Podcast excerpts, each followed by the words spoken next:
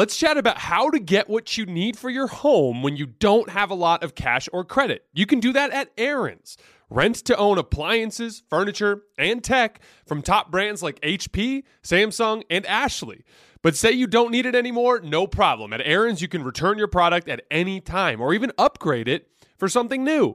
Life's always changing. With Aaron's, your stuff can change right along with it. Keep it, return it, upgrade it. Aaron's fits your life instead of the other way around. Approval isn't guaranteed, and some restrictions apply. See your local store for details. Tired of restless nights? At Leesa, we know good sleep is essential for mental, physical, and emotional health. From memory foam mattresses to hybrids that keep you cool all night long, Leesa's mattresses offer exceptional comfort and support with free delivery and 100 nights to try out your mattress in the comfort of your home. For a limited time, save up to $700 off select mattresses plus two free pillows. Go to leesa.com slash iHeart for an additional $50 off mattresses and select goods. Exclusions apply. See leesa.com for more details. Allstate wants to remind fans that mayhem is everywhere like in the parking lot at your kid's Pee Wee Championship game. A trophy bigger than your five year old is blocking the rear windshield of the car in front of you. As they reverse into you, you're stuck on defense. And if you don't have the right auto insurance coverage, this crash could drain your athletic fund. So switch to Allstate, save money, and get protected from mayhem like this. Based on coverage selected, subject to terms, conditions, and availability. Savings vary. The volume. Hoops Tonight is presented by FanDuel. The NBA is back, and there's no better place to get in on the action than with FanDuel. This is my favorite sports betting app that is out there. It is safe and easy to use, easy to get your money in and out. I love that cash out feature. So if you're in good shape with one of your bets and you don't want to risk garbage time, you can get your money out quickly. Use promo code JASONT and download the FanDuel app today to make every moment more this NBA season. 21 plus and present in Arizona, Colorado, Connecticut, Indiana, Louisiana, permitted parishes only, Michigan, New Jersey, New York, Tennessee, Virginia, or West Virginia. First online real money wager only. Refund issued as non withdrawable site credit that expires in 14 days. Restrictions apply. See terms at sportsbook.fanduel.com. Gambling problem? Call 1 800 NEXT STEP or text NEXT STEP to 53342 in Arizona. 1 888 789 7777 or visit ccpg.org slash chat in Connecticut. 1-800-GAMBLER or visit fanduel.com slash RG in Colorado, Indiana, New Jersey, and Virginia. 1-877-770-STOP in Louisiana. 1-800-270-7117 for confidential help in Michigan. 1-877-8 Hope NY or text Hope NY to 467 369 in New York. In Tennessee Redline, dial 1 800 889 9789 in Tennessee. Visit www.1800gambler.net in West Virginia.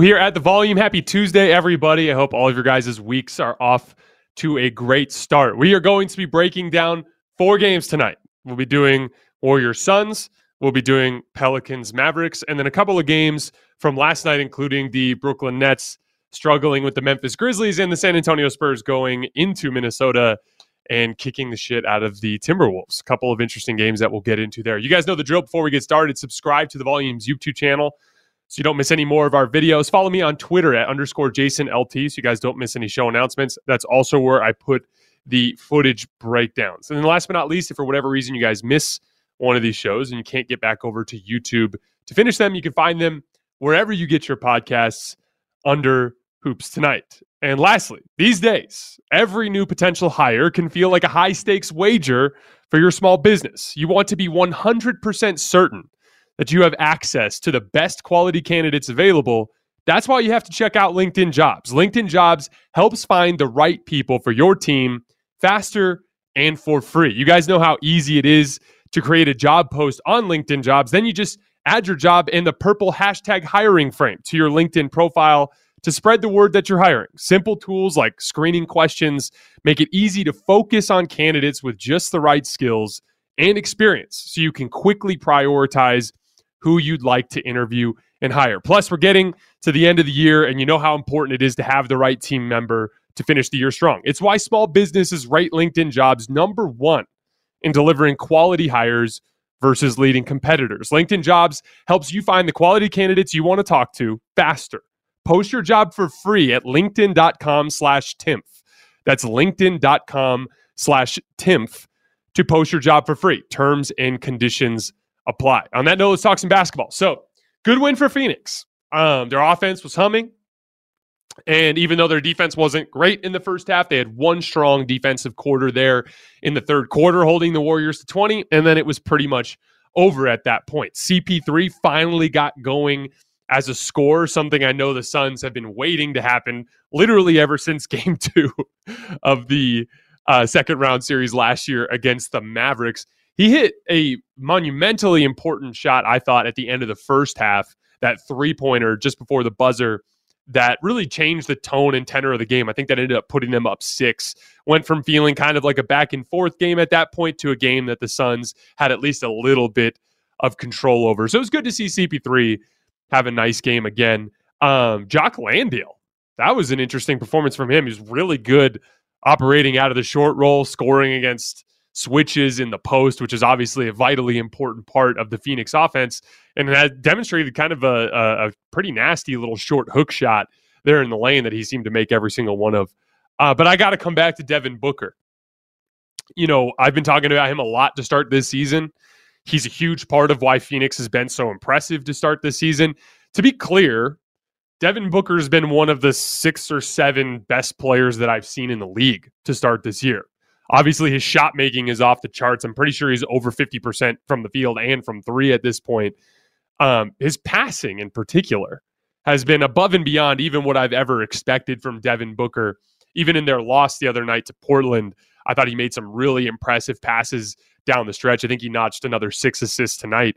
He's that that's a huge element to his game that was that you know he had some stretches where he put up big assist numbers on bad Suns teams, but getting him to kind of demonstrate that and to figure out the defensive end of the floor were the two things that were vitally important to him taking that next step from being more more like a you know a, a franchise cornerstone than just like a, another another taller Bradley Beal. You know what I mean?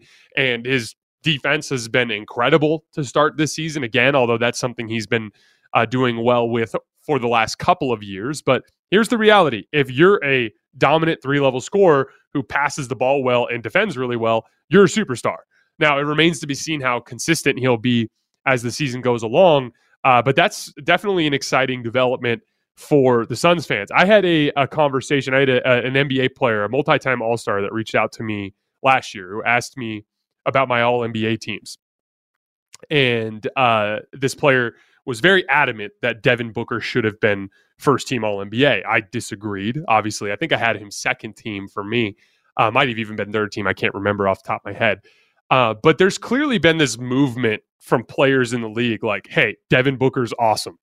And all of us are like, he's great, but you know, there's there's clearly levels to this, and he's not quite at that top level. Well, we got to call out what we're seeing here. Uh, to start this year, he's been one of the best players in the league. And if he continues to play this well, it changes the way that we have to kind of project with Phoenix. Um, a lot of players at this phase in their career, after they have enough experience, you know, because Devin Booker didn't have the luxury of playing in an organized, smart, you know, uh, uh, you know, well-intentioned basketball environment for the first several years of his career. He's been in this kind of winning environment now. What is this? Three years ever since the Chris Paul trade.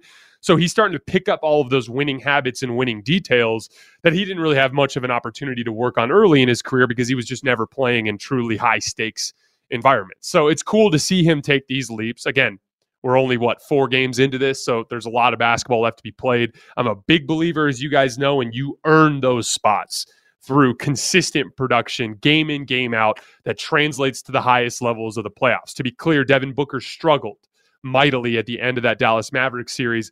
That's part of being a star player. You continue that production at the highest levels of the game. but that said, I mean, we were sitting here over the summer pretty depressed about where things were going with the Suns, and Devin Booker's been awesome. So you gotta you gotta call out what you can uh, what you can see there.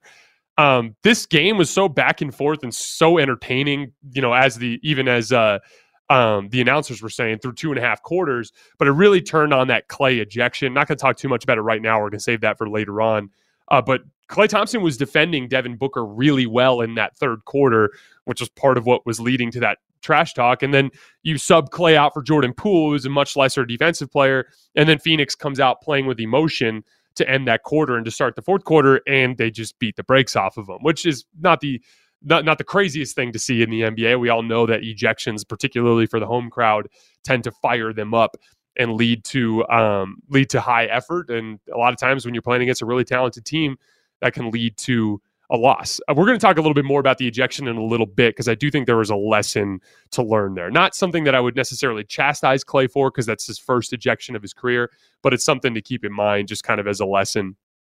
I had a feeling this would be a tough game for Golden State coming in. Their defense has not been great to start the year, specifically defending pick and roll and specifically defending the paint.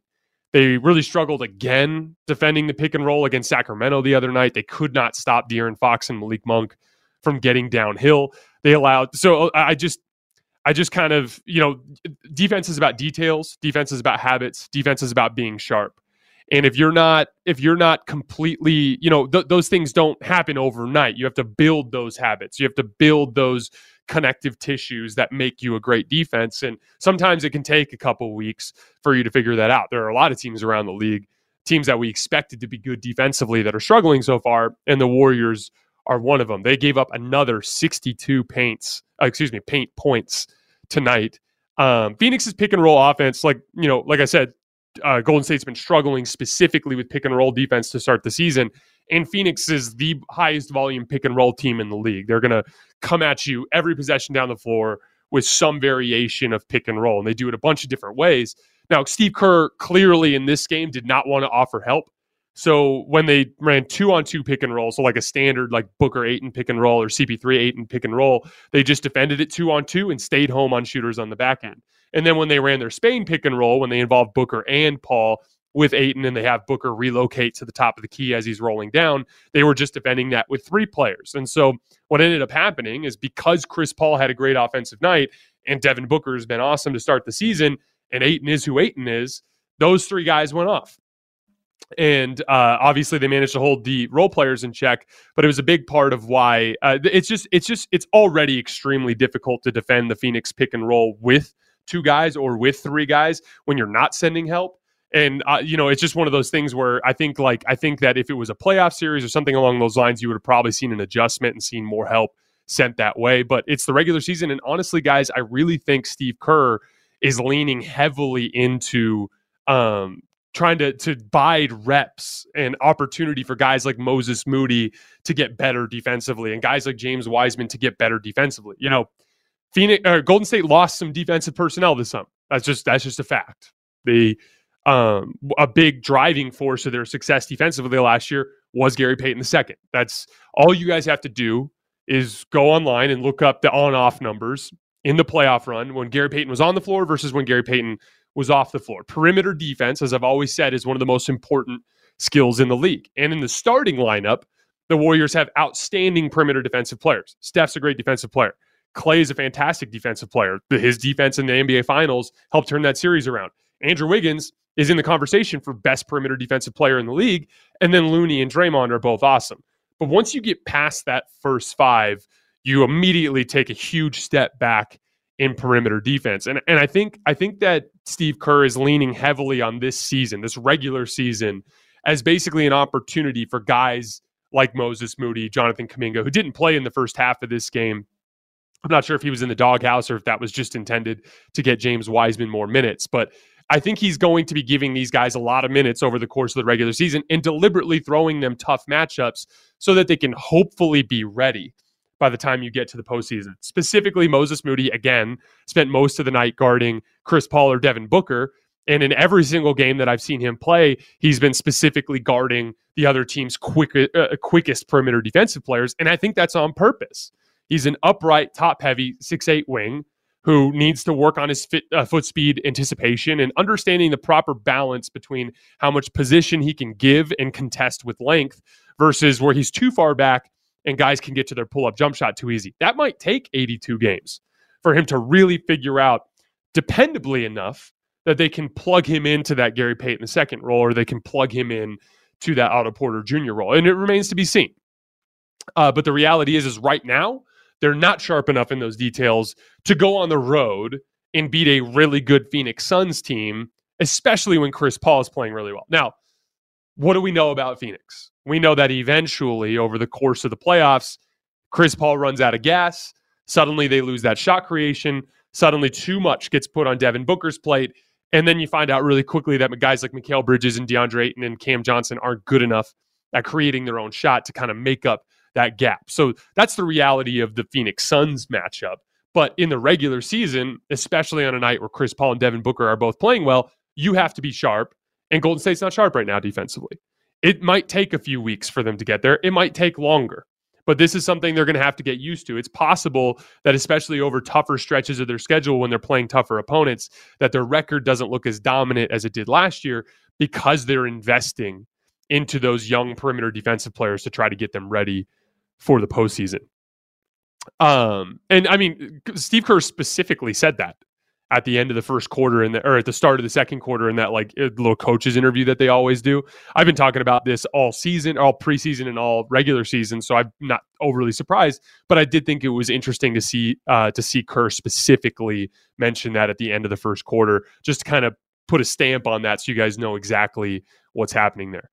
Um, so with Klay's ejection, and I thought this was kind of an interesting sequence. So uh, I noticed in the first half that Steph seemed uh, like he was a little bit annoyed. It's always tough to tell exactly what's happening on the court because the production team is constantly switching camera angles and and you're not always seeing everything that's happening. All of you guys who have ever been to an NBA game know that it's just a lot easier to track that stuff when you're in the arena. So if you guys happen to be in the arena or you saw something or saw a clip from a fan and you saw exactly what happened, drop it in uh, just tell us what happened in the comments so maybe we could see it for tomorrow. Um, but yeah, I, I, couldn't tell exactly what was going on in the first half, but something was boiling over between Steph and one of the Suns because he seemed really annoyed, and then he was super locked in as a result. And then uh, in the third quarter, Klay Thompson, you know, Devin Booker tried one of his patented step back moves on the left wing, and and Klay just snuffed it out, uh, gained uh, gained the ground, and attacked the shooting pocket and stripped Klay. Little tip for perimeter defensive players too, like a lot of times with really good pull up jump shooters, you're not going to bother them up top because once they get to their rhythm, once they get to the footwork that they like and they elevate up into the shot, they've practiced that shot tens of thousands of times in their career. They're going to knock it down. So you're not really bothering them at that point. But if you can disrupt that gather, target the ball down low, especially if you're a player like Klay that's got long arms and you can make up ground there, you're not going to bother uh, Devin Booker up top, but you might be able to bother him down low. And like I said before, Klay was defending Devin Booker really well in that third quarter, but something happened there after that strip. I'm not sure if Klay said something like, you know, give me that shit or, or some other sort of uh, trash talk, but Devin Booker just started going right back at him. And Devin Booker is a legendary trash talker in this league. I think I, it was either Kevin Durant or JJ Redick but one of the major NBA players that has a podcast said something along the lines of like uh, they were asked who the biggest trash talkers in the league, and Devin Booker's name always gets thrown out in those conversations. He's a famous shit talker. So as soon as Klay went at it with him, it was just we were off to the races at that point. And uh, Klay immediately pulled the four rings thing, and then I don't know exactly what Booker said, but I think he might have said that you guys got lucky because there was another angle at the free throw line where Draymond was on camera and it looked like he said something like we have four. How do you think we got lucky four times? or, or something along those lines. It looked like just me trying to play detective uh, on my couch watching the game it looked like something like that happened. And then it goes to the timeout and then things escalated and then we come back from the timeout and Klay's out of the game. And so it was, it was i mean it is what it is. It's just fun during the course of the regular season. Um, but i mean if there's one lesson to take from it it's like don't punch down. And what I mean by that is like everyone who's watching the game knows what's happening. We all saw Devin Booker struggle in the second round. after trash talking Luka Doncic to go out in embarrassing fashion uh, in game seven. We saw that. We also have seen Klay Thompson over the years, time and time again, play incredibly well in a huge playoff moment. We call him Game Six Clay for a uh, for a reason. He has time and time again had huge playoff moments. He's one of the best perimeter defenders to ever play consistently in the NBA playoffs. Cons- has taken monumentally important defensive matchups like guarding Kyrie Irving when he's on fire in the 2017 finals, or you know, guarding Jaylen Brown for long stretches during the 2022 finals. This guy, your resume is stamped. We uh, it, there's no Draymond's right. You don't get lucky four times. Like you, your resume is rock solid. And Devin Booker is the one that's overstepping his boundaries with his trash talk. And in that situation, you actually played directly into their hands because you got yourself ejected and then they got all emotional and now they're beating you. And so if there's one thing, it's like if you could somehow just rain, have some fun, talk some trash. Klay's a trash talker too. You need to lean into that. Draymond's right. You need to play into your emotion up to a certain point, but you got to stay in the game because you were playing well, Klay, defensively on Booker in that third quarter. Your team was playing well. If you stay in the game, you might win. At which point you get to go have your moment in front of their bench and and talk all the shit you want right back. Because at the end of the day, the winner gets to tell the story. But it is what it is. It's not a big deal. I'm not chastising him by any stretch. He literally, this is the first ejection of his career. But I did think it was weird to see it go off the rails as much as it did, especially in a winnable basketball game like that. And then it went to a timeout. He was sitting on his bench at one point. He must have, somebody from Phoenix must have been yelling something across the benches that got him going. But yeah, big, a big win for Phoenix. They're better than I thought to start the season. I'm not worried about Golden State because they're just ironing out details for the postseason. They're undergoing a r- roster turnover, not roster turnover, but rotation turnover in a specific uh, spot in their roster that was very strong defensively last year. And so th- they're going to go through some growing pains. And it's just something for us to watch over the course of the season. We want to see everything like paint points, defensive rating, you know, those kinds of things. We want to see those tick down uh, into lower numbers as the season progresses because that will demonstrate Moses Moody getting better. That will demonstrate James Wiseman getting better. That will demonstrate Jonathan Kuminga getting better. That's all part of that process.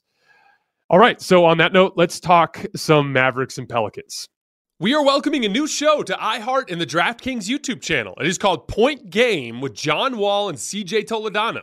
It is an insider's look at the NBA and the culture surrounding the league. Every week, the five time All Star and number one pick in the 2010 NBA draft, John Wall will give his unique perspective on the hottest topics in the league and tell the best behind the scenes stories from his time in the NBA. CJ will bring his A list comedian buddies to keep it light and fire off some hoops takes. Plus, John will be inviting current and former NBA players, friends, and teammates to join the show as well to give their unfiltered accounts of what really goes on in the league from a player's perspective. So check out Point Game with John Wall and CJ Toledano on the iHeartRadio app, the DraftKings YouTube channel, or wherever you listen to your podcasts. Ever needed something for your home but don't have the cash or credit to pay for it? Let's chat about how to get what you need when you need it. You can do that at Aaron's. Yep, you can rent to own appliances like washers, dryers, or refrigerators, furniture for your living room or bedroom, even tech like computers and gaming systems. Plus, Aaron's has great brands like HP, Samsung, and Ashley, and you can pay a little at a time until it's yours forever. But here's the cool part say you're renting a 65 inch smart TV and decide you don't want it anymore. At Aaron's, you can return it at any time. Or maybe you want to downsize to a 55 inch or upgrade to an 86 inch. You can do that too. Return it, then take home something new. Life's always changing. With Aaron's, your stuff can change right along with it. Keep it, return it, upgrade it. Aaron's fits your life instead of the other way around. So check out your nearest Aaron's store or visit Aaron's.com for more details. Approval isn't guaranteed and some restrictions apply. See your local store for details. Does sleeping hot keep you up at night? Meet the Leesa Chill Collection. These cooling mattresses work like magic with a cool to the touch cover, zoned springs, and comfy foam layers. Say goodbye to restless nights and wake up refreshed. Leesa's Chill mattresses beat the heat with ultra cool covers that whisk away heat, so you always sleep just right. These hybrids blend up to 1,032 breathable springs and plush foams for the ultimate cooling and comfort. And the Chill Collection doesn't just feel great, it looks great too. With thoughtful design and pillowy quilt tops. No matter your budget, Leesa has a chill mattress for you. For a limited time, save up to $460 on chill mattresses and get two free pillows. iHeart listeners can save an extra $50 off by visiting leesa.com forward slash iHeart. That's L E E S A dot com forward slash iHeart. With Leesa, your purchase has purpose. Every year, Leesa donates thousands of mattresses to those in need. Exclusions apply. See leesa.com for more details. Um, interesting there at the end, Luka going two for one I, as he was dribbling up the left wing down by three. I remember sitting there thinking, like, man, that's going to be a tough step back. Defenders kind of riding on his hip. And uh, at the moment, I was like, I was confused as to why he was going for the quick layup because I didn't think there was quite enough time left. But everything worked out just about as perfectly as it could for Dallas on that sequence. He gets to the rim, he lays it in with four seconds left. They foul Devonte Graham. He misses a free throw, and then you set it up, and he gets basically the same type of fading three on that left wing, except for this time it's for the win rather than for the tie, and he just missed it, which it is what it is. I had a feeling this game would be close. Uh, uh, in the interest of full disclosure, this was one of my first bets of the season. I bet New Orleans money line because I got them at uh, plus 200 on FanDuel you know, they're down three starters, obviously, with Herb Jones being out. He hyperextended his knee the other day. Uh, Brandon Ingram got a concussion.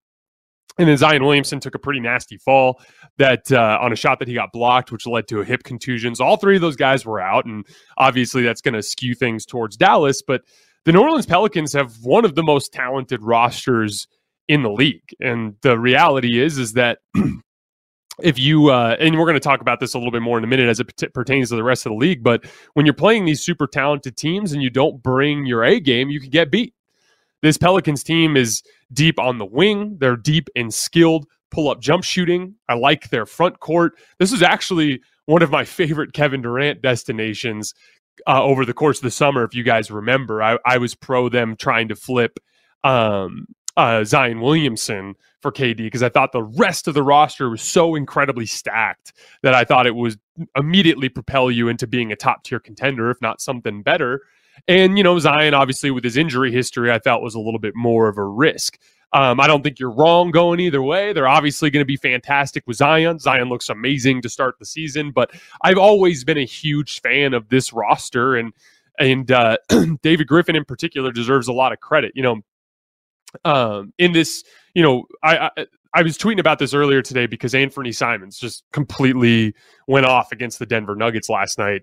Had like a 24 point quarter and was hitting all these shots. And the level of skill in the NBA at the guard position in particular right now is so incredibly high that there's just this ridiculous amount of parity because the it used to be, you know, that you didn't have guys hitting crazy wild pull up jump shots if you got caught on a ball screen.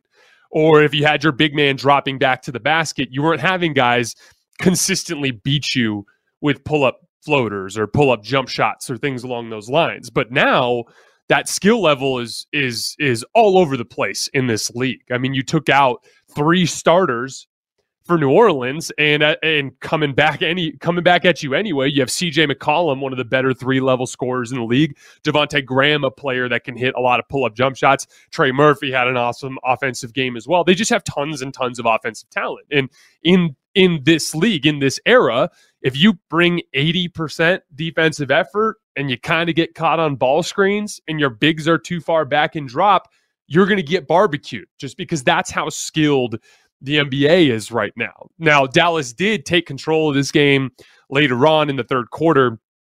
Uh, they put together a much better defensive quarter, ended up taking a little bit of a lead. But anytime that you play a poor defensive game and you allow a game to stay close, you throw shot variance into the equation. And when there are all these skilled players in the league, all it takes is somebody getting hot. And in this fourth quarter, it was CJ McCollum. And what an unbelievable, magnificent fourth quarter it was from him. Do it started in pick and roll. He had like a nice little floater um, uh, against a dropping big. He had a pull up three against the drop. But then after that, uh, Dallas started sending lots of defensive attention to him, outright doubling him on a couple of different occasions, and he just started to pick them apart with the pass. There was a real like CJ McCollum is really gifted in particular with setting his man up, which is such an important skill when you're not a fantastic athlete. And CJ McCollum, for all of his great qualities, he's not a fantastic athlete at the guard position. But there was a play where he ended up getting Maxi Kleber on a switch and he kind of dragged him out to half court. And he did a retreat dribble and kind of exposed the basketball and relaxed for a second and just waited for Kleber to get a little too aggressive and lean forward. And as soon as he leaned forward, he blew right past him, drew help, swung over to Trey Murphy, and Trey Murphy knocked down a three. That's the kind of stuff that CJ is so good at is baiting you into getting out of position because he's not going to beat you off the dribble if you're in position because you're probably going to be a better athlete than him. But in this particular case, he's he's going to get you to make a mistake and throw yourself out of position so that he can gain his advantage. After that, he uh, hit Larry Nance in the short roll for a kick out three. There, then after that, they just started outright double teaming him. There's a play where they uh, just dribbled the ball up the floor. He was dribbling it on the right wing, and Dallas just abandoned Devonte Graham to double him on the wing. And it was just easy swing pass. Bam, Devonte Graham makes a three. Then there was another play where Reggie Bullock and Luka Doncic just randomly doubled him on the right wing, and he ended up throwing a bounce pass to Larry Nance for a layup. And, you know, I always say, like, when you play with fire,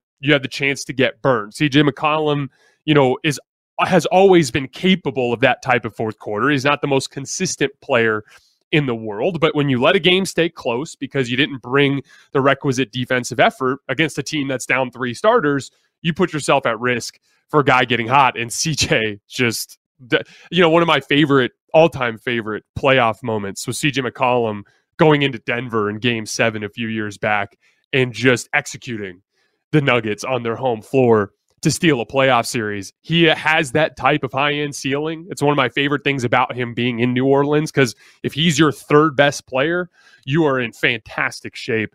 This is one of my, one of my favorite rosters in the league as a result. Trey Murphy, his offensive ability, he's actually a much better offensive player than Herb Jones. He kind of fell out of the the rotation last year in the playoffs just because of some defensive limitations. So that's typical for a young player, but he is a super, super talented offensive player. And then we got this other wing, one of my favorite defensive wings from the 2022 draft, a guy who really physically developed in his year in the G League, Dyson Daniels, who was giving Luka some problems. And Luka was doing everything he could to get him switched off of him.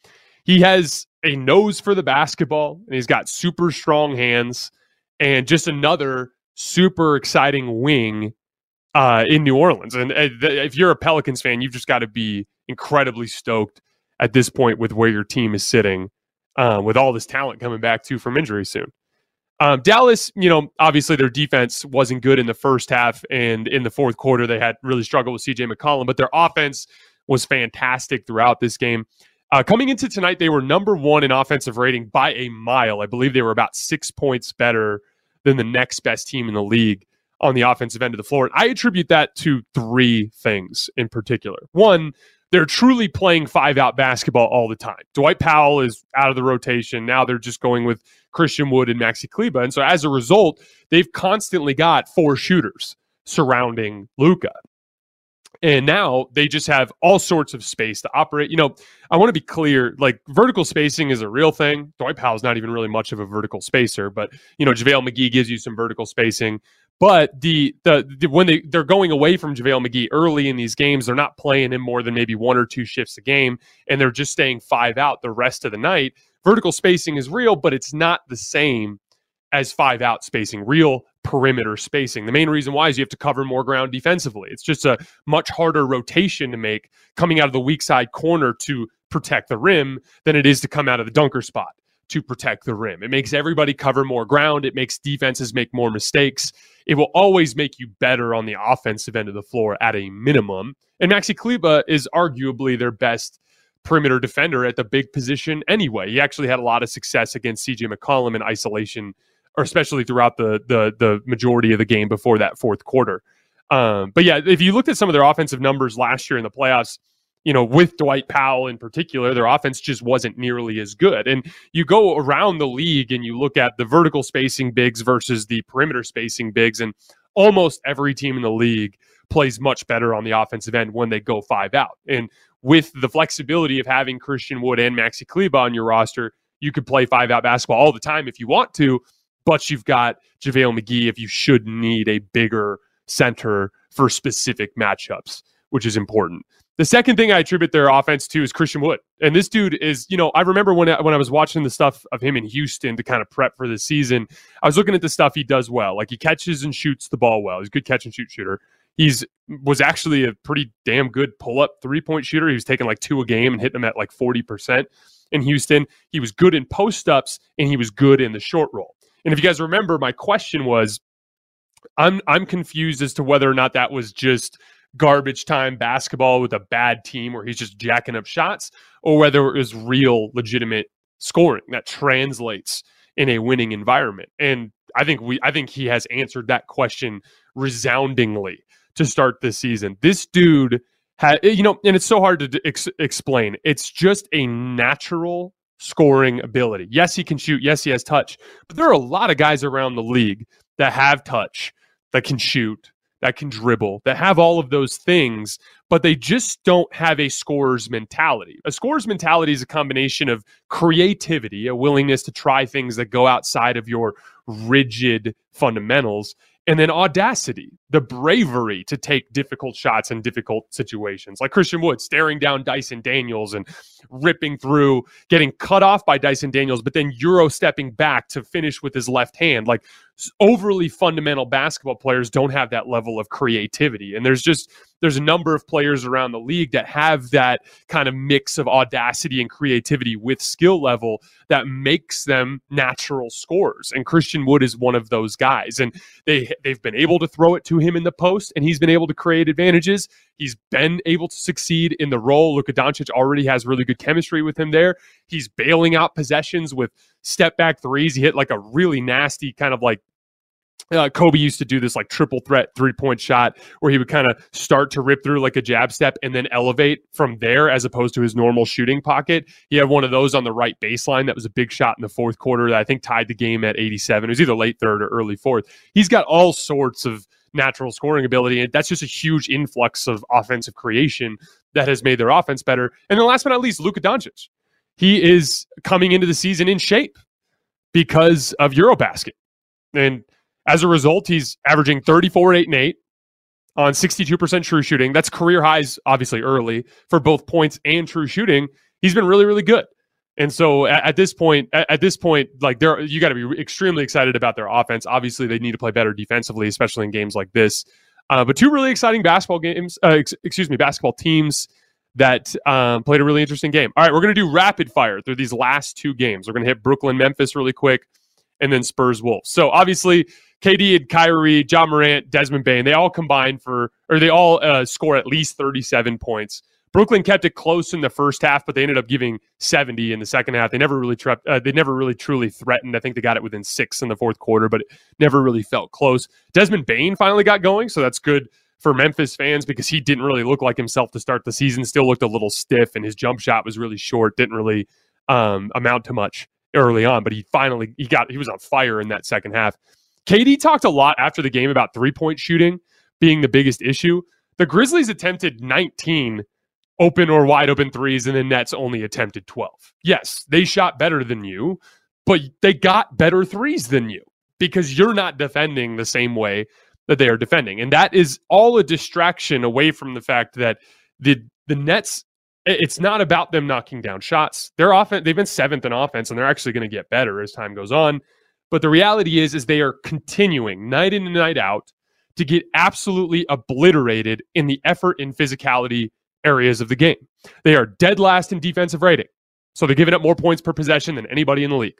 They are dead last in defensive rebounding percentage. So when the other team shoots a shot, they are the worst team in the league at, at ending the possession with a defensive rebound. They are giving up the highest three point percentage in the league. Now, so much of that is shot result. And you see a lot of guys be like, oh, teams will shoot better, teams will shoot worse. I see part of that, but I also see the other side of it, which is your shot result is also a product of defensive intensity throughout the game. If you are playing physical, if you are getting into uh, people with ball pressure, if you are playing hard on both ends of the floor and making the other team work, then when they are open, they will be tired and they are less likely, and le- because they're less comfortable and they're more fatigued, they're less likely to make those open shots. So, yes, over the course of the 82 game season, we'll get to learn how good they really are at defending the three point line. But I tend to think that when you're playing bad defense and they're shooting well, those are two intricately connected things. You are allowing them to be too comfortable, and comfortable NBA professional shooters are going to make shots. So at the end of the day, you can't just blame three point percentage unless you're going out there and making teams feel uncomfortable. They are the second worst paint defense in the league. They're allowing 1.6 points per transition possession off of turnovers, which is fourth worst in the league, which means when they throw the ball away, it's a layup line the other way. Oh, basically, a made layup almost every single possession. And that's all inexcusable. They have plenty of length and athleticism with Kevin Durant, with Ben Simmons, with Royce O'Neale, who they picked up, with Nick Claxton, who's obviously a good athlete in this league. They simply have to dedicate themselves to those details, or they will not win basketball games. You can't win just by putting the ball in the basket. I used to joke all the time. I said this about uh, Brooklyn actually last week. You you you can love basketball, that's great, but you have to hate losing enough to do the things that are not fun in basketball.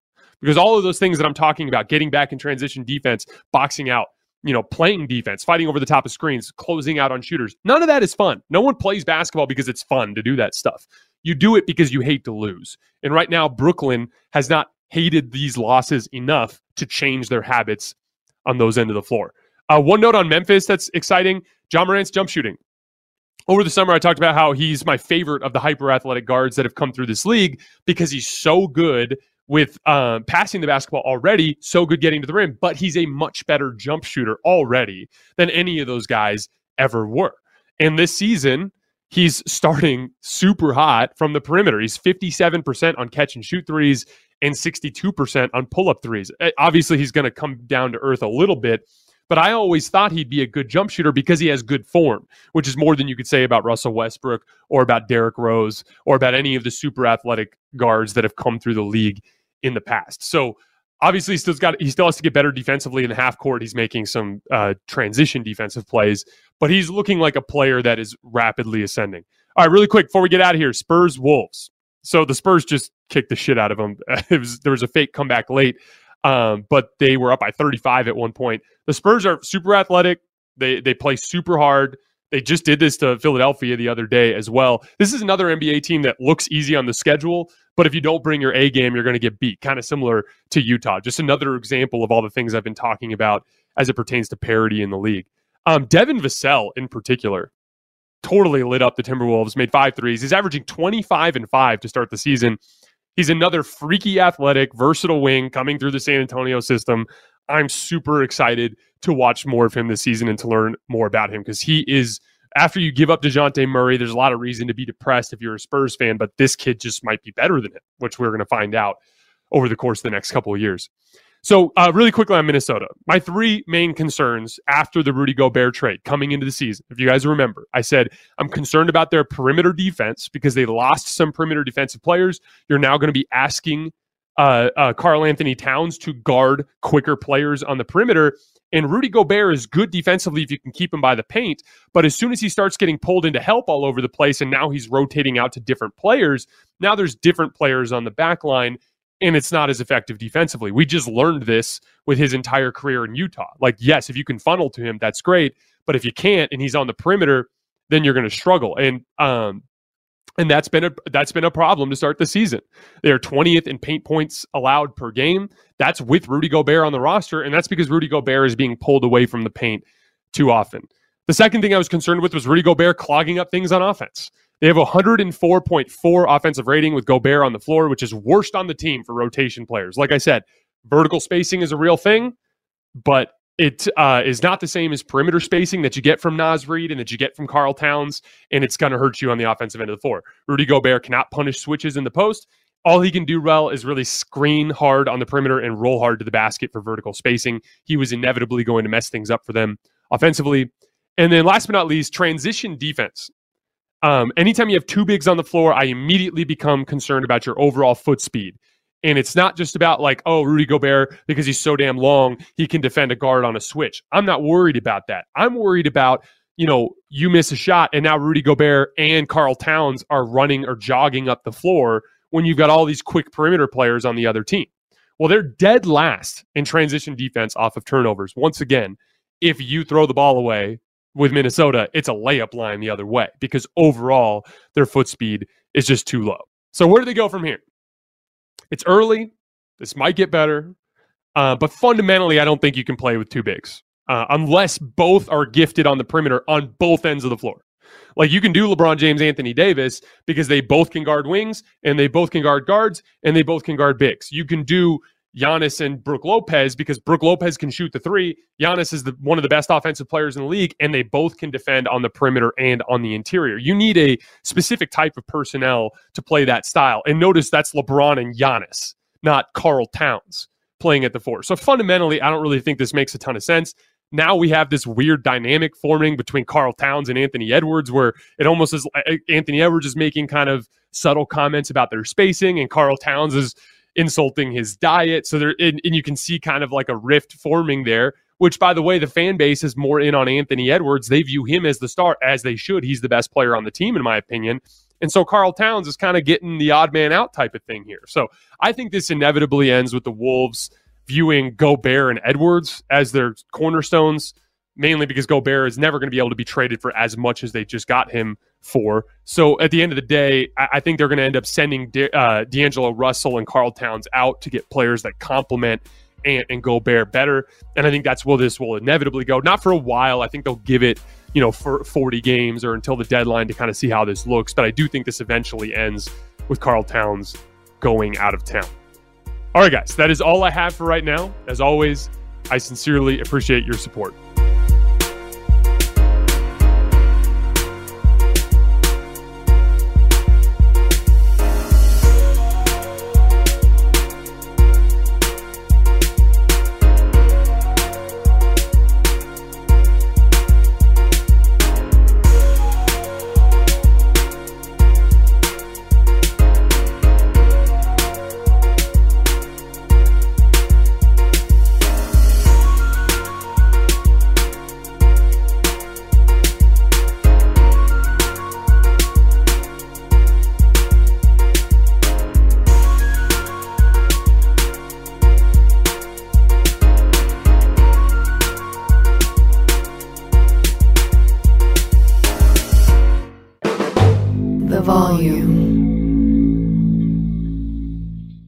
Chat about how to get what you need for your home when you don't have a lot of cash or credit. You can do that at Aaron's.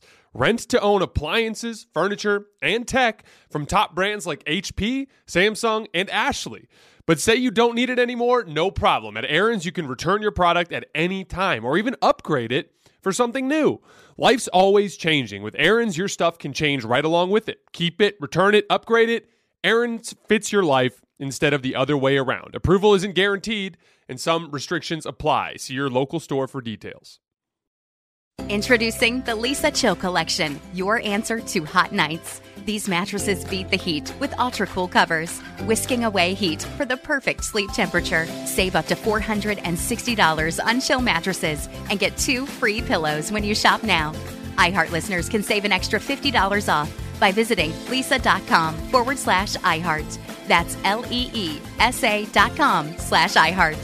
Exclusions apply. See leesa.com for more details. Infiniti presents a new chapter in luxury, the premiere of the all new 2025 Infiniti QX80, live March 20th from the edge at Hudson Yards in New York City, featuring a performance by Jon Batiste. The all new 2025 Infiniti QX80 is an SUV designed to help every passenger feel just right. Be the first to see it March 20th at 7 p.m. Eastern, only on iHeartRadio's YouTube channel. Save the date at new-QX80.com. Don't miss it. 2025 QX80 coming this summer.